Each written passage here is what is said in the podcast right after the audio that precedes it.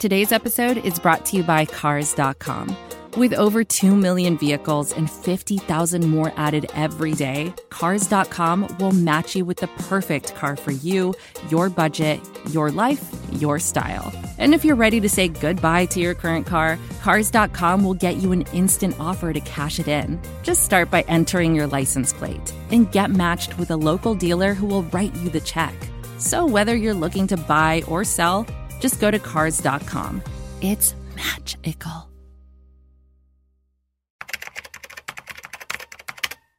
SecondCityHockey.com.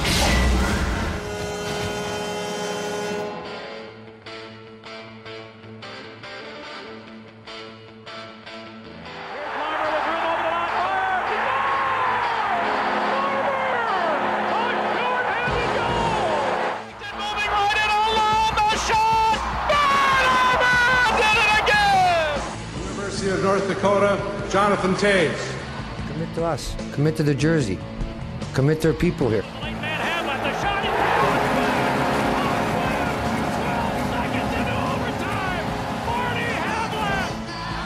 back, Sokol and drives, gets in front, score! And now it's in the net, they score! It's in! They score! The Hawks win the Stanley Cup! The Hawks win the Stanley Cup! And comes Seabrook with a shot. He scores!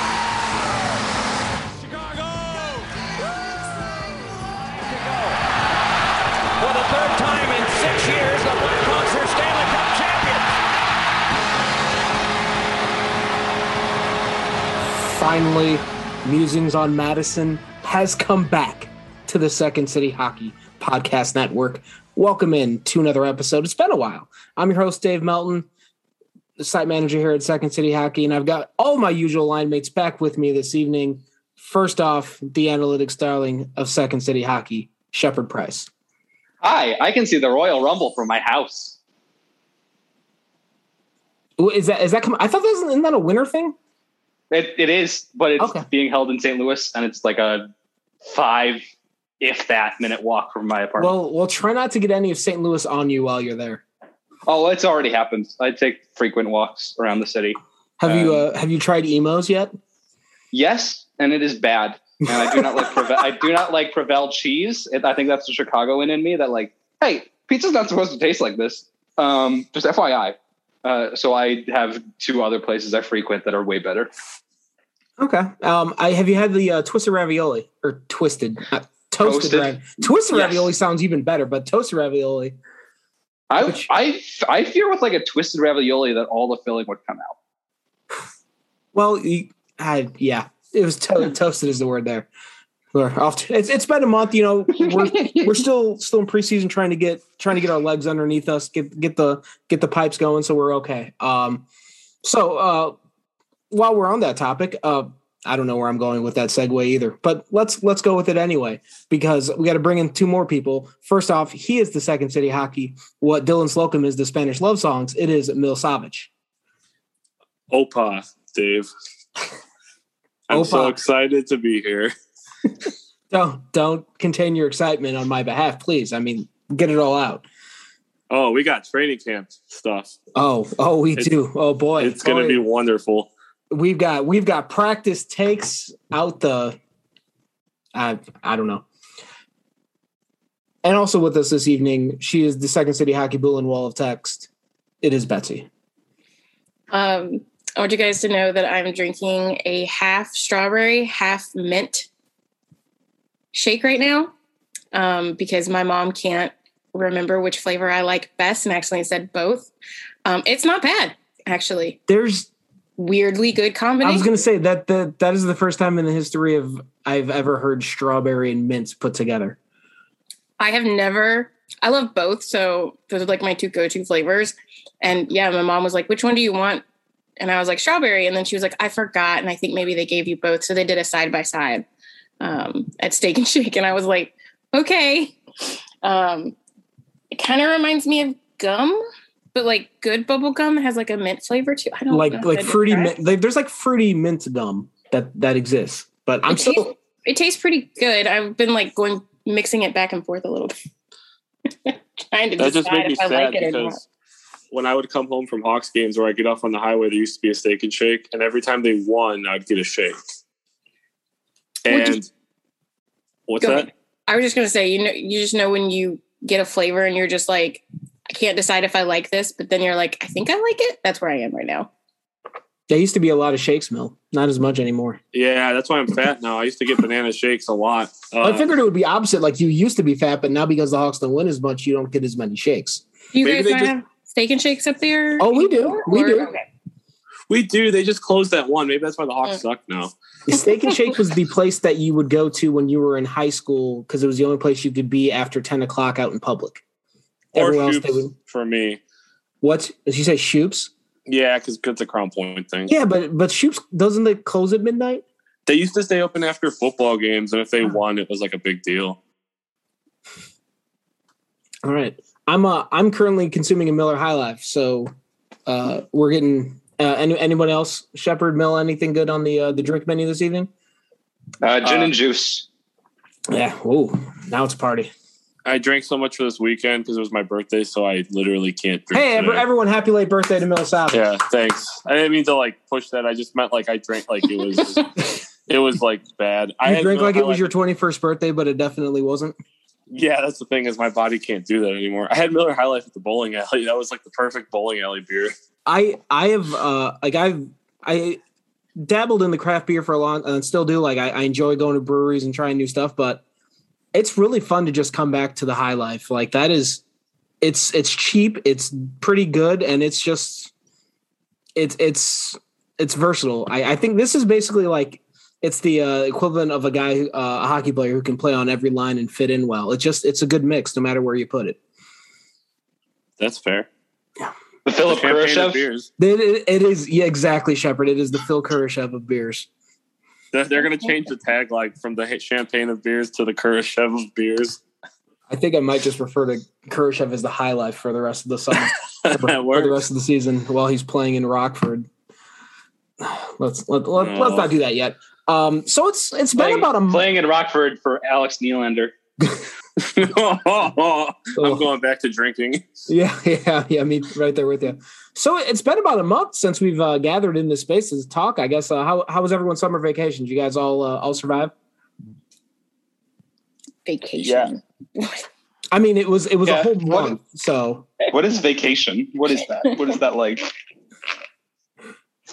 My, mine was good. all right, thanks, Mel. I'm I- glad someone. I uh, I went to a lot of wrestling shows this summer, which is cool. Uh, and uh, we did a new record and some stuff, so it was fun. It was kind of like an actual summer. It felt like school again. Please tell Yeah. me you were at the live return of CM. I was, and I was at uh, All Out, so I saw his first match back, which was cool. Um, but yeah, and All Out I got on TV, which was actually I think I got on TV. I didn't see it yet, but Dave texted me in the Slack thing and was like, "Hey, nice sign." Yeah, your your uh, sign. I, I during uh, was it Rampage? Was that Uh, the, the pay per view or no? All No, out. All Out, All yeah, Out. uh, there were. I saw your sign several times throughout the course of the night. So Yeah, I, I have yet. congratulations for being famous. Thanks. I don't want to buy the pay per view because it's like fifty dollars, and I paid enough, you know, to be there. But uh, the funny thing is, my sign is clearly in the CM Punk return, so now it's in the intro to the TV show, which is like a, a huge like joke. It's like a meme. And now we just need to get CM Punk on the podcast. Please, I'm sure. He'd, I'm sure he'd want to talk some Blackhawks hockey. I mean, he is. He's actually they were talking about because TNT and Turner have AEW, and now they're going to have some hockey. He was talking about getting involved with that after they hire all the actual professionals. I'm, I'm here for Be it. like guest commentary. I'd be here for it. Because Him and- they have him and so many- Jericho. Yeah, well, Jericho and Kenny, like, there's so many Canadians in there, so they're all like, like they're all like Winnipeg Jets fans. Ooh, that must be Weird. Yeah. Well, Jericho's dad played for the Rangers, so he might like the Rangers. I don't know. Well, How but you be a Jets fan when they haven't existed? Like, Well, I mean, they have existed. They just lost their first team, and they, they got to. I know. yeah, what are you? Are you going to be a, a Coyotes fan?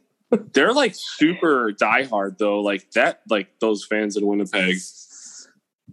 I guess I mean- any Canadian market, but you know, Whatever. I'm just bitter because they took the Thrashers. I mean, they didn't take it. Like the, the arena here group was like, "Here, please take this team from us because we want to do nothing but concerts here."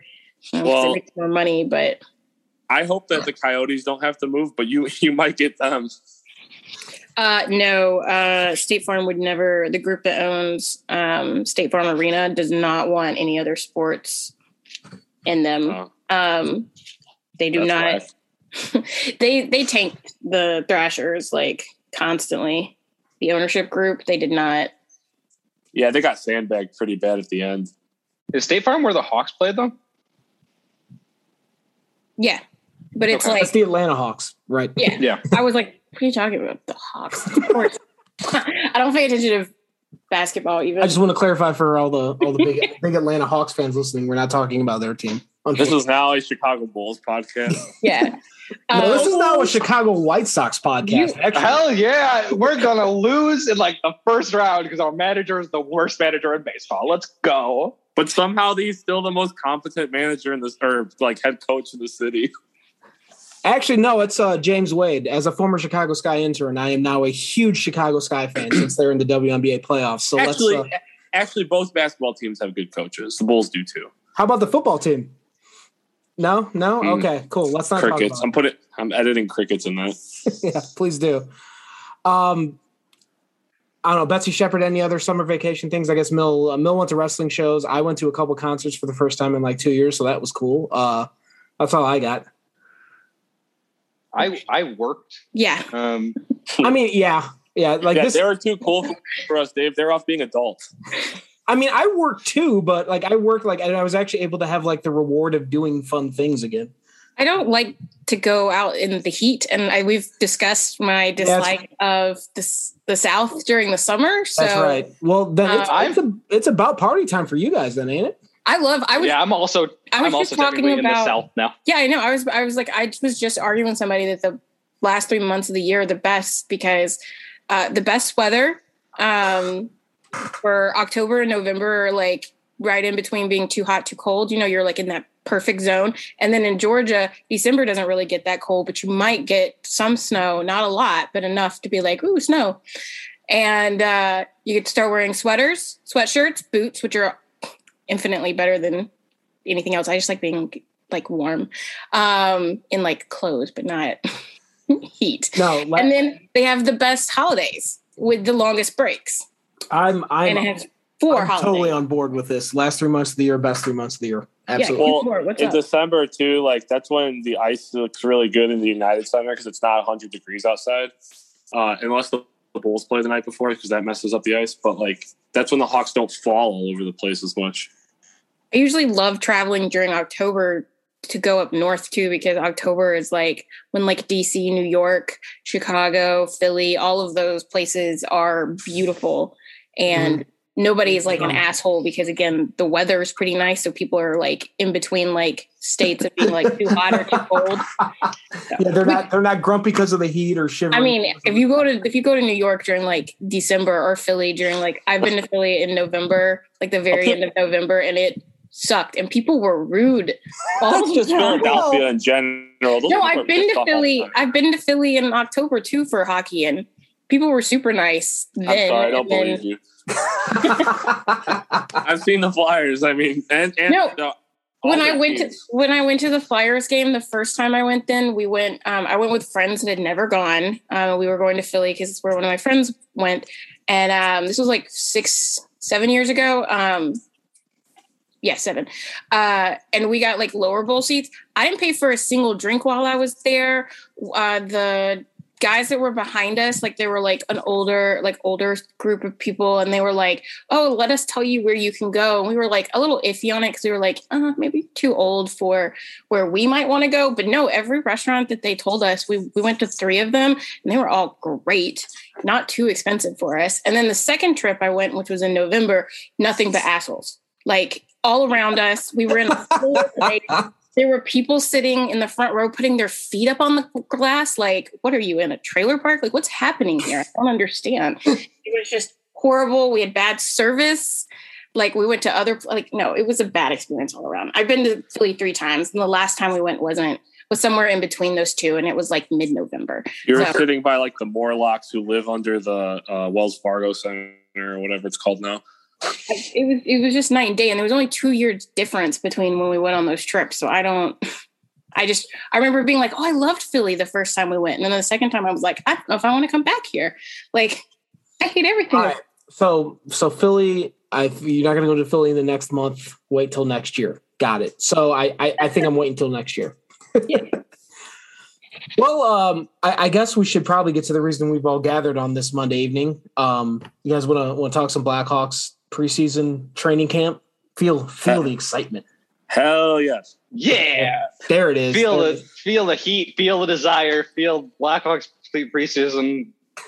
I Feel feel the the crushing falling weight of a looming beneath lawsuit hanging over the Blackhawks' head as they take the ice for preseason. Um, yeah, really quickly touching on that, like uh, that was a few the subject of a few of our podcasts from the summer. That this uh, whole lawsuit is still there, and um, I it just seems like they're still the Hawks are trying to make it go away. Um, it's still being investigated. There's a bunch of people getting interviewed. All that's still going on. So uh, when the time comes, I guess we'll talk about it. But right now, there's really not too much going on related to that. Um, so now to make an awkward segue from that to Blackhawks training camp, which started last Thursday. They've been practicing at Fifth Third Arena. They practiced Thursday, Friday, Saturday, took Sunday off, and we're back on the ice again today. And uh, I don't know. I know none of us have been there in person. I might be able to sneak up there for one day to, to watch a, a scrimmage or two if, if uh, time allows me. But um, I, I don't know what news and notes you guys have been following. But uh, just for for the entire panel, I'll throw it out to everyone. Uh, anything in particular that has stood out to you, or something that's caught your eyebrow so far through the first four to five days of the 2021-22 Chicago Blackhawks season? Jonathan Toews is alive. Can Some- confirm. it Jonathan seems Toews is healthy. alive. He's winning a hella draws. So, seem, seemingly healthy, and he's also confused by tiny mics. Um, so, yeah, the the captain is back. He's a very important player for this season. Um, he's going to be very important in a figuring themselves out as a new group locker room. Right. Um, and then the apparently the the other alternate captains were announced today, uh, being Well- Patrick Kane and Alex DeBrincat, and probably Connor Murphy in some rotation. Yeah, like the Hawks took all their team photos, and DeBrincat and Kane are wearing the A's in those photos. Toews obviously wearing the C, and then but there's no. Uh, Carlton said there's been no formal decision related to that. Yeah, and believe it, is last year Murphy was the yeah, on the road, so it's possible that they just don't have he, he doesn't have an A because they don't wear They're they're they're in the home jerseys. Yeah. yeah, yeah. There you go. It's weird because Duncan Keith started wearing an A full time in 08, 09 when Toews got named captain. So it's like he's gone now, and it's just it's like oh, like didn't even think about that, you know. Yeah, yeah, yeah. But I mean, that must be that mean that that DeBrincat's uh, being a little bit more vocal, and because really, I mean, that's just hey, go talk to the refs. Well, and it's also like he's behind Toews and Kane. He is Yeah, the well, he's a longest star for tenured sure. Blackhawk. I think him him and Murphy arrived at the same season, but uh DeBrincat's played more games than Murphy has because Murphy's had a ton of injuries. So yeah. Yeah. So uh, for me, I noticed that Kirby Dach is not skating with top six guys, and uh, that's a bit concerning for me He at did, this point. did today. He skated with like Kubalik. Okay, that's better. Was that in practice group B? Yeah, so they moved up. They like switched B and um, A around a little bit. So uh, Kubalik and Dach, and I don't remember who they were skating with. Let's I mean, look, I know- I practice know that- already. I know Tyler Johnson and Toews can take up those two, those one and two spots probably, but bottom line with Dach is like, hopefully he's healthy for 82 games and he gets to play and we get to see what he is for a season. But this is the year, like you can't really, I was, know, I was Yeah, really. Go ahead. No, I was going to say that my my opinion is that like so they keep saying we're we, we're all excited about Toews being back, but they still haven't said it, he's actually going to play the very first game or anything like that. They're still Mhm. that whole we're taking it one day at a time, which is great. But if Toews isn't ready to go, then Tyler Johnson should not be one C. Um, like I think it's going to be a repeat of Suter, who did admirable there, but was obviously not a fit at one C, and that should go to Dach and see what happens. And he I does don't know, Tyler. his best. go ahead. I don't think Tyler Johnson should be ahead of Kirby Dach in the, in the depth chart at all. Period. Well, I'm not saying he should either. What I'm inferring is that Colliton is looking at it like he's, you know, experienced. He's won a couple cups. He's played in three finals. He's, you know, obviously he's talented, and it's kind of like, yo, okay, but Kirby Dach's supposed to be our future number one center. Like, let's go. I yeah, don't I, mind them like letting Dach kind of ease into it if that's what they're doing, but I, I yeah, I think that he should be given more responsibility, not less. And it's also not 2015 Tyler Johnson anymore. Like he busted his wrist a few years ago and hasn't quite been the same guy. Right. You know, so it's not. I don't know. It's it's it's like it feels like the Hawks have done this with a few players that they've acquired that they think they're getting the two to three or four year version, a, a two to three to four years ago version of that player, not the present version of that player, who's a very different type of athlete. So uh, but Betsy, going back to your your Toews thing, I think the one thing, the most encouraging thing for me related to Toews is that, like he's he's practiced multiple days and he's back the next day because it seems like from what he when he where he talked about this ailment that he had was that he he just he never recovered. Whenever he would go do something, his body would just be like he'd be on the couch for like two or three days. The fact that he's been in practice every day and is like able to come back the next day and the day after that and the day after that, if he keeps doing that, like um, it's very that that certainly raises the the hopes for me that he's going to be back. And also, just one thing that uh, John Dietz from the Daily Herald tweeted out today that I thought was an interesting or a good point was that everything, like every p- spot they're putting Toews in during practices are spots that makes you think he's going to be ready in the season opener. Like he's playing second line center, whatever, second, first, whatever. He's he's in with all the A group. He's playing on the top power play unit. I think he was out there for some of the penalty kill practice today. So they're certainly preparing like he's going to be there when the season starts. Right. Yeah. I mean, I just want them to temper like he shouldn't pay, play as many minutes. Dach should play more, and Johnson should somewhere, you know, pick up the slack somewhere. Uh, yeah. And I just I don't like I don't know. I just I worry about overkill, especially with Kane still having like a nagging injury. I'm like, you don't have to play them all out. We're gonna come back to the Kane injury thing because that's that's starting to bother me a little bit. Like it because it was from last season and he still got it this year. And I we'll we'll come back to that in a second. Um the other thing was uh the that happened today in practice, and I believe it's the first time they've started doing this was uh power play units. So when, not only can we get upset about lines during five on five play. Now we can get upset about power play units. The power play one grouping, as I'm trying to find on Twitter, it was uh, go ahead. It was Toews, DeBrincat, um, Kane, Kane, Jones, and um, Tyler Johnson in the middle. Yeah, Tyler Johnson. So.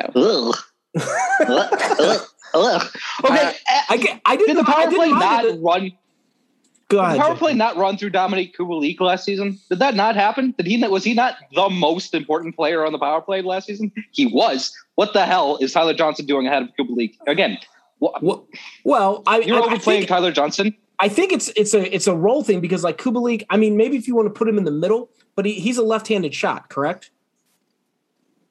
Isn't yeah. Kubalik's a lefty? Yeah. Yeah. So if you put him in the middle, like, because Kane's going to be on the right wing, DeBrincat's on the left, Toews down low. And if you put Kubalik, Kubalik in the middle, if Kane's got the puck on the right wall where the puck always starts, it's it's you don't have Kubalik on his off wing. So that's where like it's it's more of like a it's it's may not be the best fit. The second power play unit, which I I the there's one name here that was most interesting to me, and you guys will probably notice it. Uh Kalynuk, Kubalik, there you go. Kurashev, Dach, and Henrik Borgstrom was was very like I they seem like they're really hell bent on making this Borgstrom thing work. Yeah, because Lukas Reichel is still with the team, right? They haven't done big cuts yet. Yeah, they still have sixty three guys at practice. Yeah, yeah. Uh, Lukas Reichel.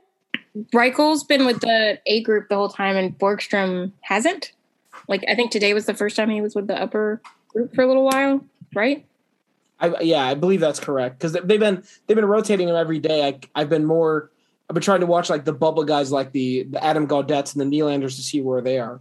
I just remember Strome was in there for two days, and yes. Gaudet was the third group for two days. People were like, "Oh," because that third group was like n- not nobodies, but people they expected to be in the AHL or guys farther out. Um, Yeah, was- like I, I know we're not supposed to draw massive conclusions from like the first two or three days, but I don't know. You start Dylan Strome out with AHL guys, I feel like that can't not be some sort of message, right? Yeah, I I'm not really concerned with their special teams though. It's more like I'm paying more attention to their five on five stuff. And if Strome's been with them the whole time, that can't be a good sign for anything. no, no, Strome was with the A group for the first two days. God Oh, damn. okay. So they just switched them.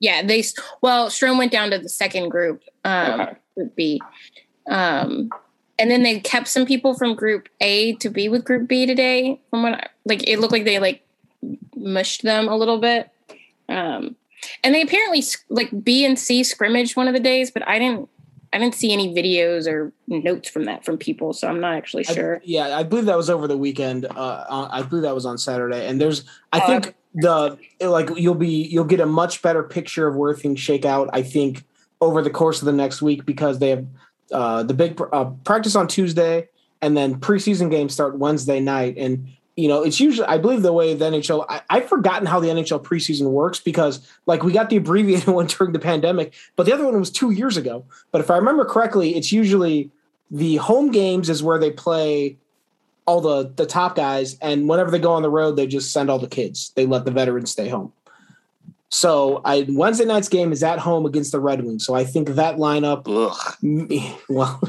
I think uh, you might get a little bit of an indication of where things are starting to look in terms of a roster and they go pretty heavy like there's games Wednesday Friday and then another one over the weekend so we'll get you know for those of you who are just jonesing for some Blackhawks hockey it's coming your way. It may not be the real thing yet, but it's it's an appetizer. Does anybody remember how many veterans they're required to have per preseason game? Nope. No, but they they usually send a couple because somebody's got to wear the A's. I remember Seabrook used to get those Like- road games a lot. Six or eight or ten, like somewhere between six and ten. I, I don't know who asked the question. I have to look, but Colliton fed the, a reporter some line about their defense saying uh, it'll be better if they're more aggressive. And that's the thing that I've been thinking about. I'm like, yo, you have maybe a better defensive core, but this system doesn't work. So Well, I don't know like how I'm supposed to take that if, if he really thinks like, oh, they didn't play hard enough. It's like, dude, come on. well, that's the the quote from Tyler Johnson today was that the Hawks had a lot of talent last season. They just didn't have enough grit. So he said we're gonna, we're going to be a little more sandpaper. Like, oh man, I don't. I, I I think there's a reason half the roster turned over from last season, and I don't think it's because they weren't trying hard enough. it's like, yeah, that.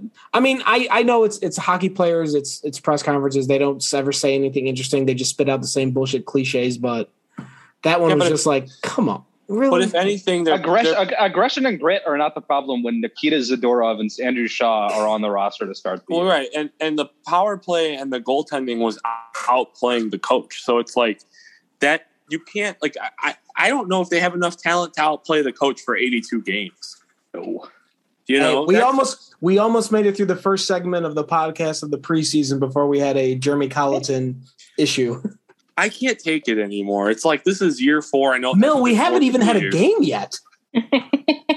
Yeah, but this guy's coming out in the press and saying that their defense is bad because they're not aggressive enough. I Right. Again, again, that was not the problem. Nikita Zadorov Yeah, it's you're out of is position by on the design. team. And the, the other thing is, go ahead. I'm sorry. I'm at least a little excited. I'm not excited about the system, obviously, but I'm excited to see the defensive group because I do think they're much more mobile than they were last year. Yeah. Like Murphy and Calvin de Haan are never going to be speedsters, but neither one of them are, are slow, slow either. Um, and whatever we think about Jones, he can skate. Um, Cab Cab is a great skater. Kalynuk is a great skater. Um, I even think the lesser Jones is a is a good skater, and I think he'll be like the number seven, um, which is probably ideal. And then they'll be able to pull up um, uh, Mitchell or Beaudin at any point, and they're both great skaters. So I think at least in that point, they might be able to physically be more aggressive, which you know, I- as a I player, they can skate can do their it. way out of trouble. but like you don't want to depend on skating your way out of trouble. all I know. season. I just I, if- I I think it's also the idea that they can like skate up to challenge opposing forwards. I think is also part of the, the idea he was getting at. Is like their their mobility allows them to be more aggressive because a they can they can get in people's faces quicker, and b they have the ability to recover if they. Let's see if they defend the blue line because that's like my one thing that my biggest pet peeve from last year was the blue line. Second biggest pet peeve was chasing people behind the net. If they could get one of those two things not to happen, I'm gonna be like, okay, baby steps. And that's a perfect place for us to take a quick pause. We're going to take a quick timeout, get a few commercials in, pay a few bills, and then we're going to come back on the other side of this timeout and we're going to talk about a few things that we're going to be keeping an eye on during the Blackhawks preseason games coming up over the next week. So come on back on the other side of this timeout just for that. This is advertiser content brought to you by Frito Lay. Hello, I'm Chip Murphy, here to get you ready for the big tournament. Tonight we'll break down we break down who will be cutting cut. What are you two doing? Sorry, Chip. Prez here got his feathers ruffled when I told him Ruffles has zero chance of winning the title. And I was letting Dip know that she is not taking into account Ruffles' iconic ridges. Guys, it's March. We have to start talking about the tournament. We are. It is the 2023 Frito Lay Snack It. We're talking about big time matchups between Cheetos, Smart Food, Lay's, Sun Chips, and more. Just head to the Frito Lay Snack Bracket and vote for your favorite chip, pretzel, or dip for a chance to win up to $1,000 or a year's worth of snacks. This sounds great. Keep up the good work. Just go to fritolaysnackit.sbnation.com. No purchase necessary. Sweepstakes ends 4-3-2023. Void where prohibited. Here's worth of snacks awarded in the form of 52 coupons, each good for one bag of chips. See official rules at fritolaysnackit.sbnation.com. Welcome back to Musings on Mass. And as promised before the break, we're going to dive into some talk about some things we're going to keep an eye on during the Blackhawks preseason. Also, uh, you probably were listening to commercials, but during the break, we've learned that Mil might be gritty. So, uh, congratulations to Mil on your, uh, I guess, backup career choice for you. Thank you. I I, uh, I wanted to be Tommy Hawk, but he has some coked out looking purple eyes, so I decided to just go with Gritty. But but Gritty's eyes are totally not coked out. Well, they're more googly. really. They're kind of like Okay. they're drunk more. Touche. Yeah, that's fair points. Fair points. Um. So yeah. Anyway, the Blackhawks.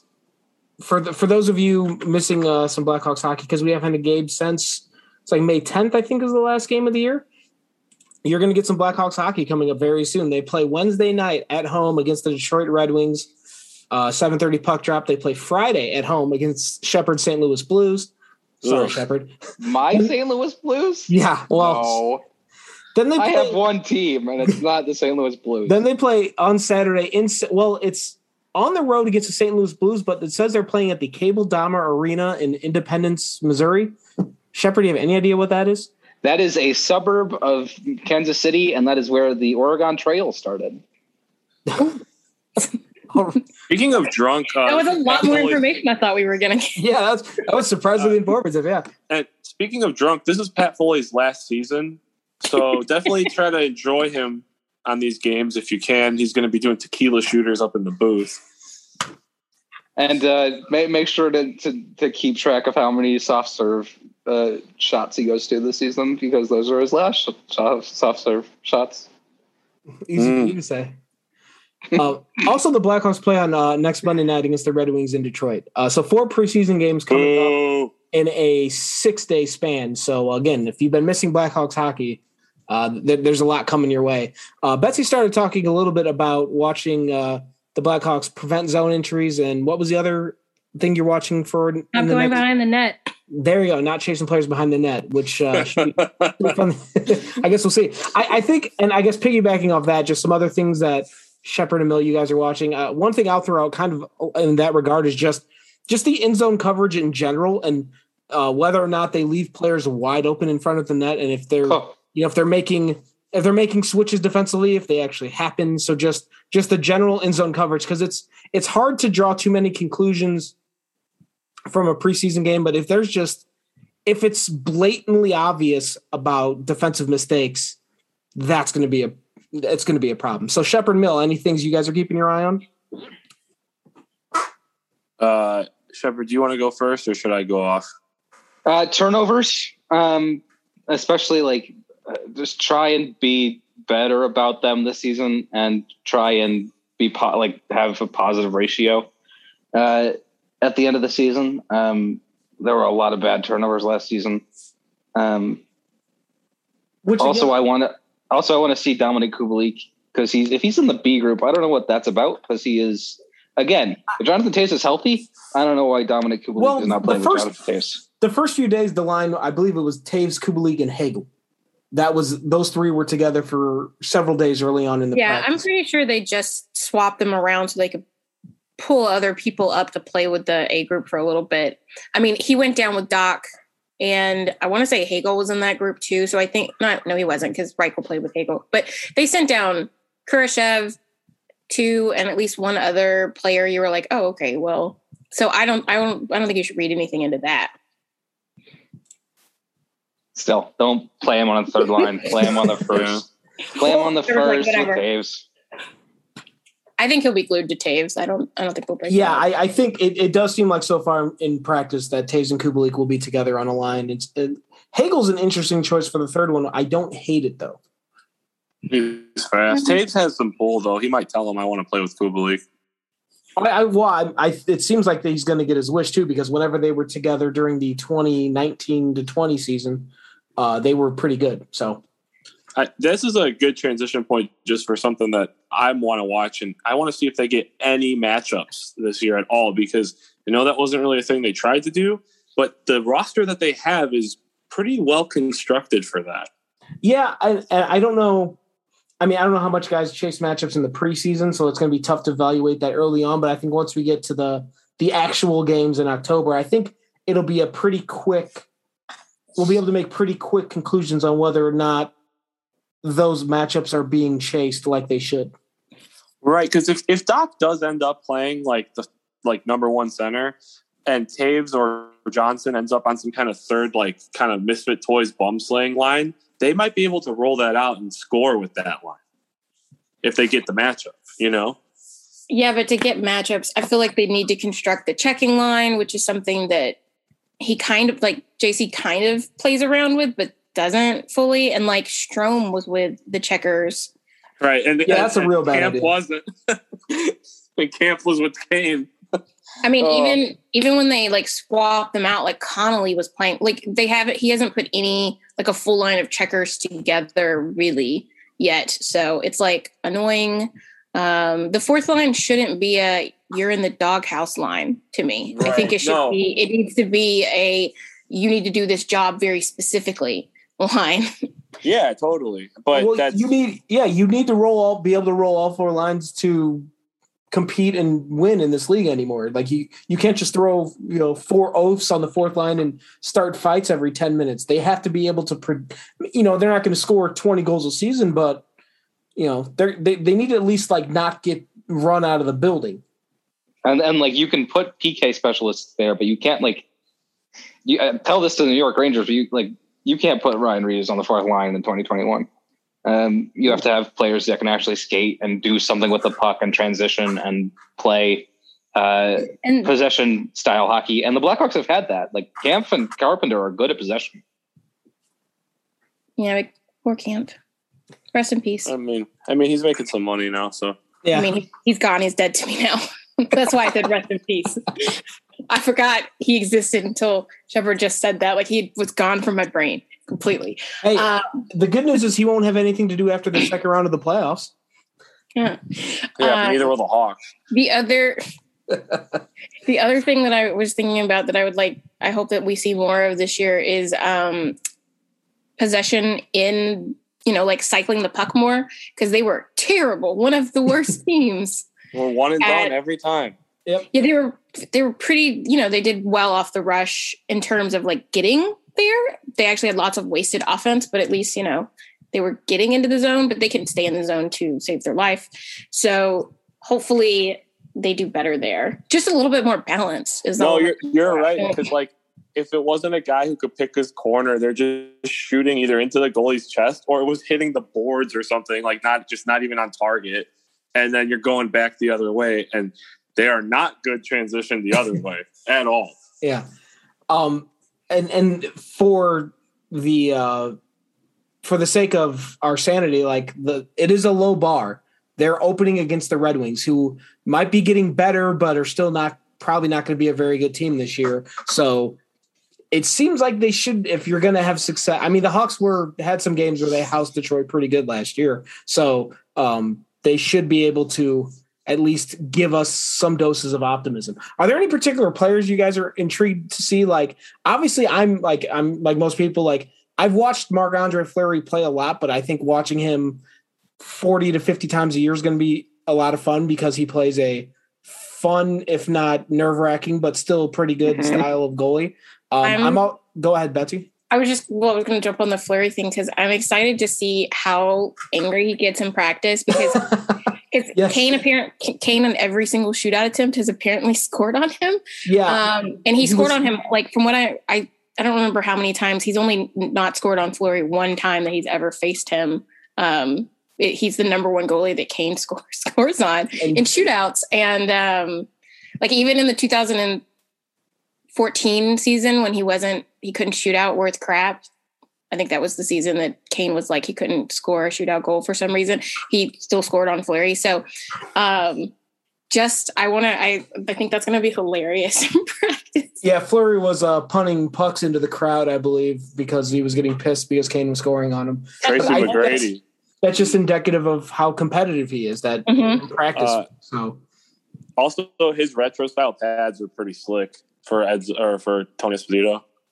yes, yes, it, it- those are. but, I mean, a, a little bit. I, my first thought was like, is he trying to be Vegas? But like, oh no, it's the old brown goalie pad thing. I get. So it. it's like Carhartt.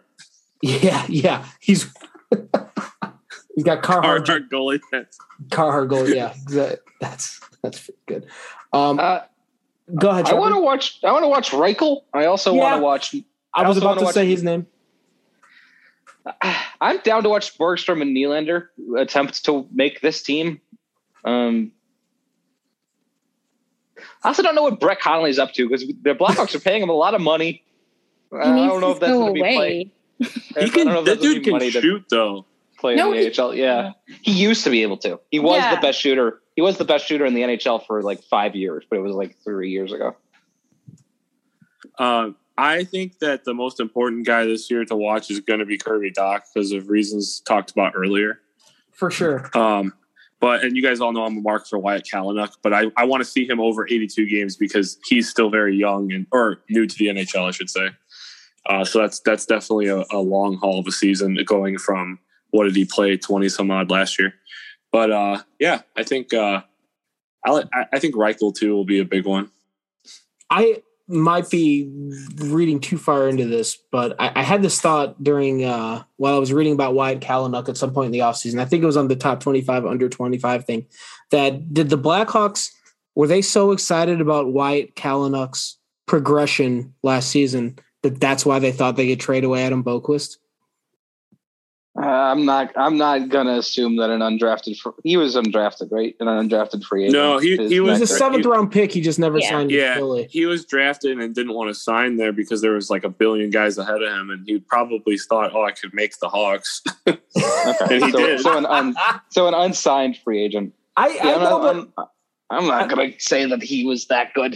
I'm, I I'm not saying he's that good, Shepard. I'm just saying it seems like it seems like the Hawks are pumping his tires a little bit, and that there's a element of like they have similar styles of play.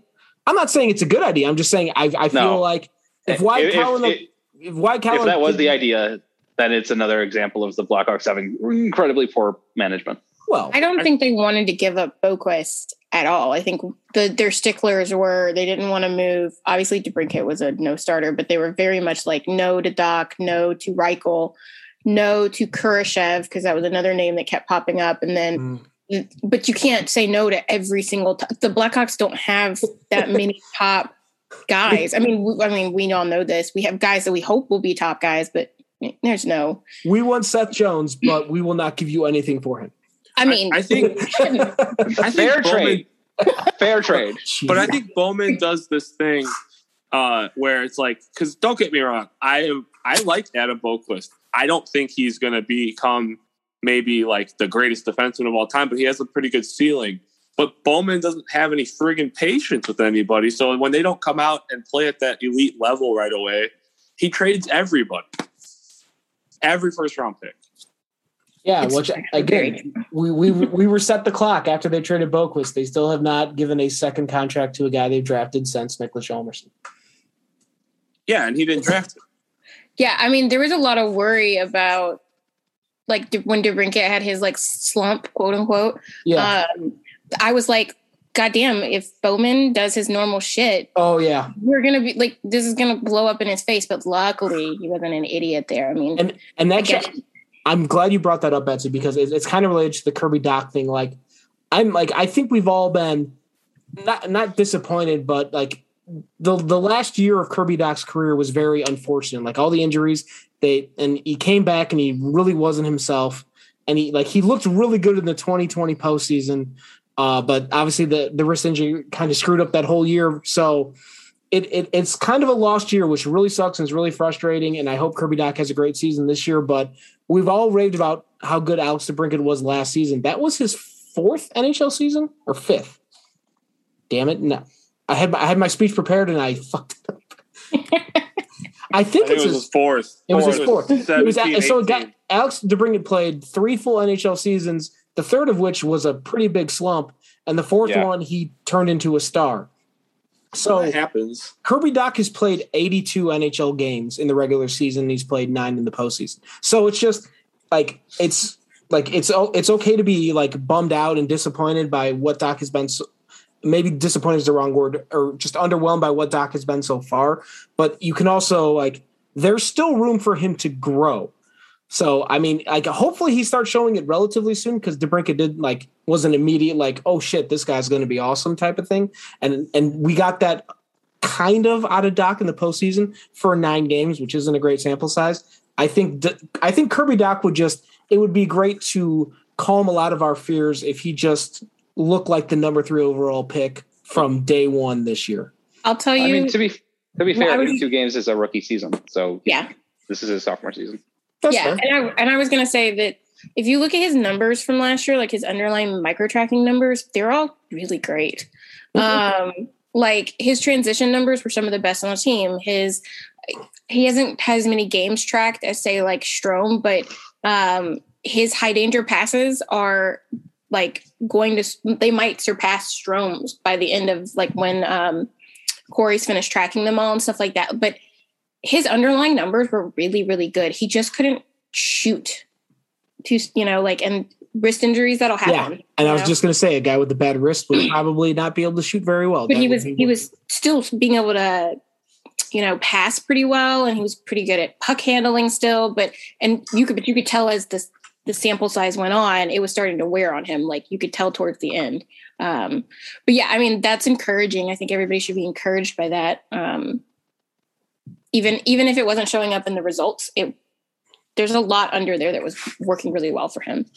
Like, and and I hate myself for like asking this, but I'm going to ask it anyway because I I think it it narrows down the conversation to one point when it's a much more nuanced conversation. But Kirby Dach probably like the most important piece this season. Like like from like a big picture perspective, like he probably needs to take a bigger step forward than anyone else if the Hawks are going to be like good for the next three to four years, right?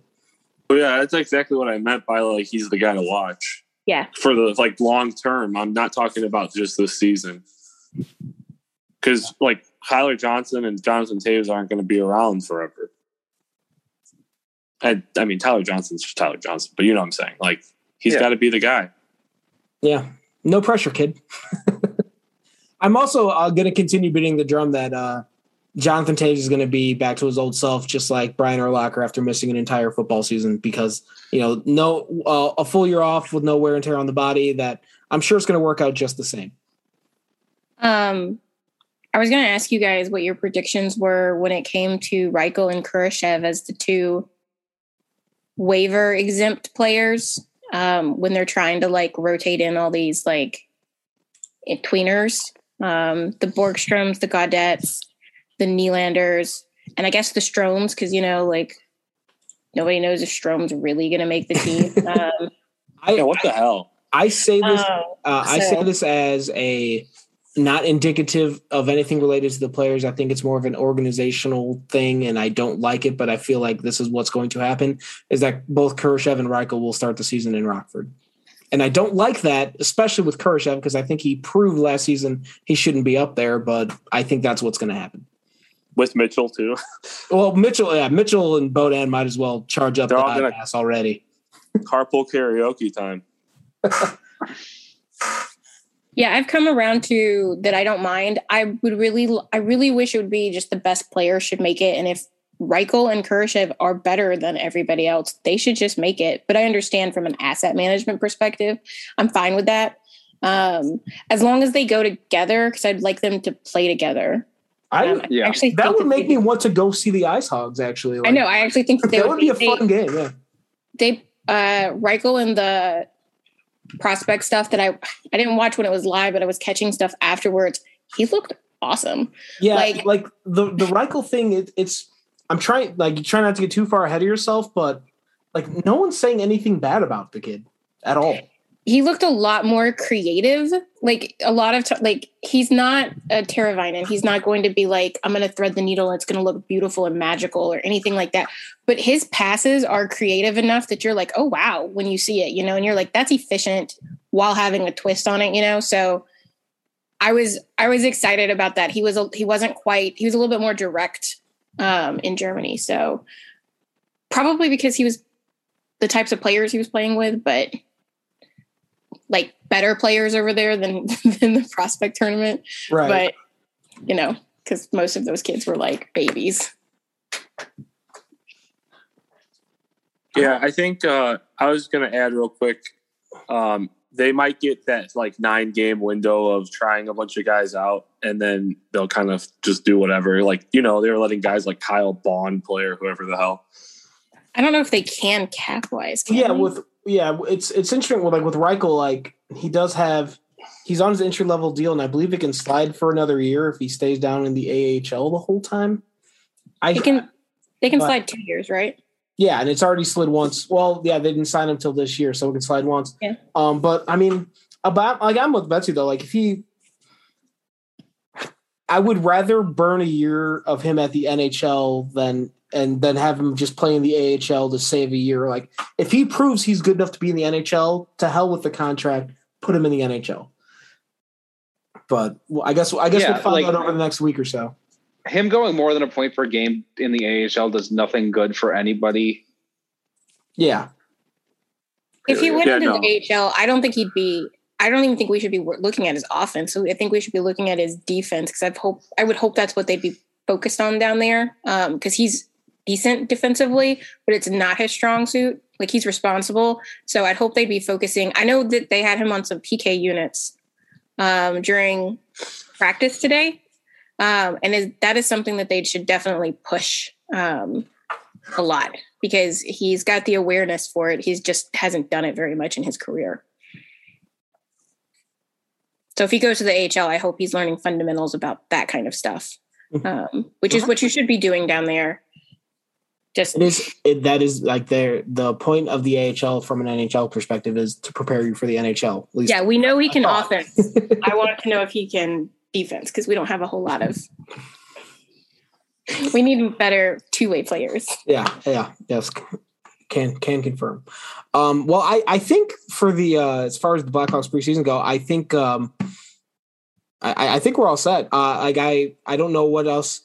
Uh, like we mentioned earlier, there are 63 players at this camp, which is why they're having three different practice groups a day. So I imagine, I assume after this initial chunk of preseason games, they will start sending guys down. I don't, um, like they, they play, like I said, four games in six days. Then they have Tuesday and Wednesday off before playing two more, and then that's it. So I imagine relatively soon they're going to need to start thinning down these rosters just so they can get better looks at the guys that they're trying to make decisions on. So we'll uh, we'll keep an eye on that. We'll reconvene some point next week to uh, talk about where the Hawks are and where they're going in terms of the preseason.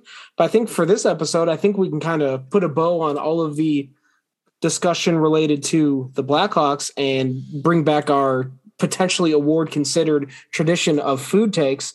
And Mil claims he has one from a, an experience, a very recent experience of his. Um, so, Mil, uh, the floor is yours. Yeah. So uh, yesterday I visited a uh, lovely newer restaurant in the region um, called Athenia. It's like an authentic Greek restaurant. So, ooh, ooh, uh, go yeah, on. it's- yeah, it's yeah, very- I'm, I'm, I'm in. it's very good. You get huge portions, um, great service, and it's not like a diner where you go get lemon rice soup and it's Greek owned or something. It's like a legitimate, like you can get lamb and all that stuff. Oh, Um, and I ordered shrimp shish kebabs, and I was like, you know, shish kebabs are underrated, and more places should offer them because the way that you cook them, everything gets cooked. It's not just like one side and then the other and you could do vegetables and you could do seafood, meat, whatever you like. And I'm just like, this is underrated. I don't eat shish kebabs enough. I mean, So I mean, I'm, I, uh, I, I have no, no objections, Your Honor. Yeah, So, yeah. say, I, whenever I grill, I always stick things on shish kebabs because it's easier to flip. and they cook, but they cook better, right? yeah, but I'm doing around. it for ease of, you know, I'm just really lazy. You could stick everything on there and flip them when you want to, and then you just slide them off at the end. Um, I'm like gonna want shish kebabs all the time now. Well, like, I'm, I, I mean, gonna be making them. Yeah, like I mean, I think maybe we maybe people need to get more uh, elaborate with their shish kebabs because I feel like when you see them, they, they always have like the exact same concoction. There's like there's usually like some meat on it. I feel like some peppers, Some onion, maybe. onions, and usually I, I've seen them a lot with pineapples, which actually like grilled pineapple is is the way to go for if you're going to eat pineapple. But um, I mean, I'm a I I think I, I'm guessing the take here is just uh, more shish kebabs, please, and I'm, yeah, you can favor. make good combinations if you go out of your way. Different sauces on top. I mean, there's that. The sky is the limit. So what you're saying, I think, is just we as a country. I think this is a cause we can get behind. This is a bipartisan thing. Like, let's all let's all get into the shish kebab game. Do you yeah, let's get let's get experimental.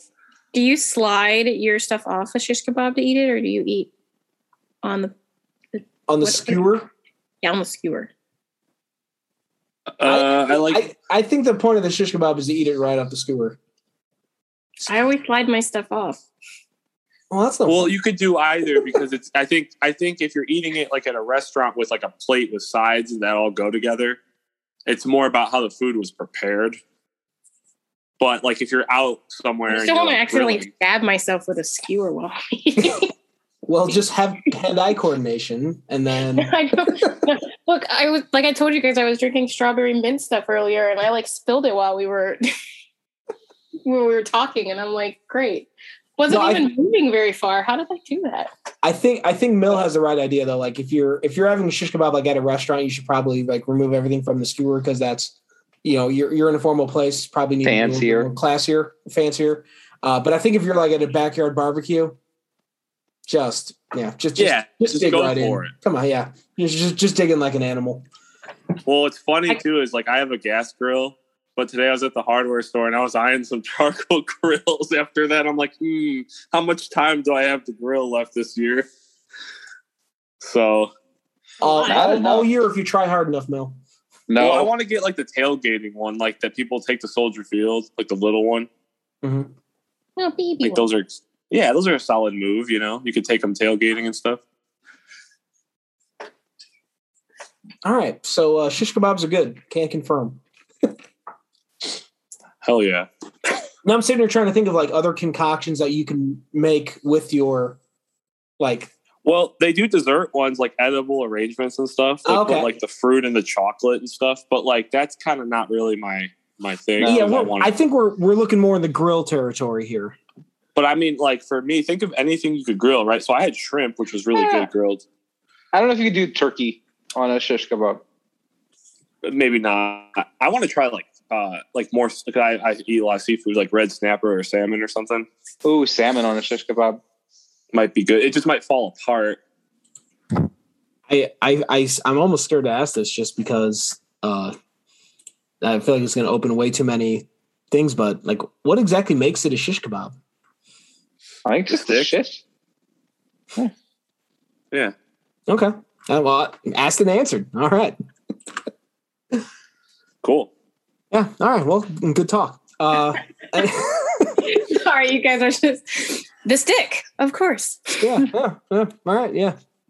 Um, well, I think that's going to do it for this episode. A- any other final thoughts on the Yes, Blackhawks the- or kebabs or Mil? Go ahead. Yes, yes, yes, yes. The United Center should market it. They can make shish kebabs that are little hockey sticks Uh, and sell them at the UC. free idea. Free idea for all the United, uh, all the Blackhawks employees listening to this podcast. All Big That is none of them. really kebabs. smart.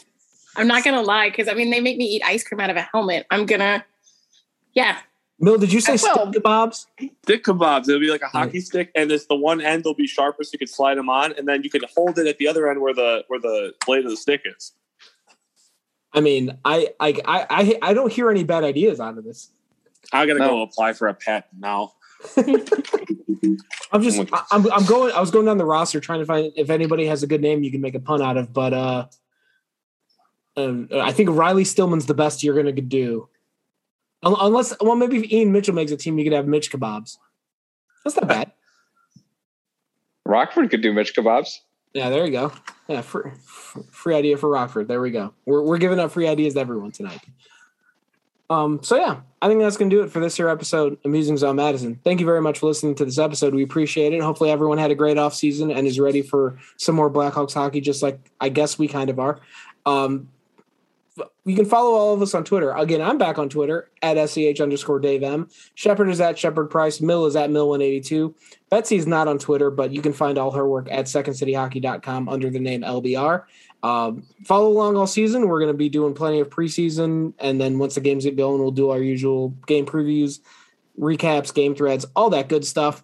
Um, if you want to drop by our iTunes page and leave us a five star review for this here podcast, that would be delightful. Um, and keep uh, keep following along. We'll be turning out these podcasts regularly throughout the season. I think I might have one or two more Friday shows coming down the pike, but we'll see how that all works out uh, as things go on. So thank you again for listening to this episode. Thanks to Betsy and Shepard and Mil for hanging out tonight. Um, and I guess we wrap it up as we always do by saying, "Go Hawks."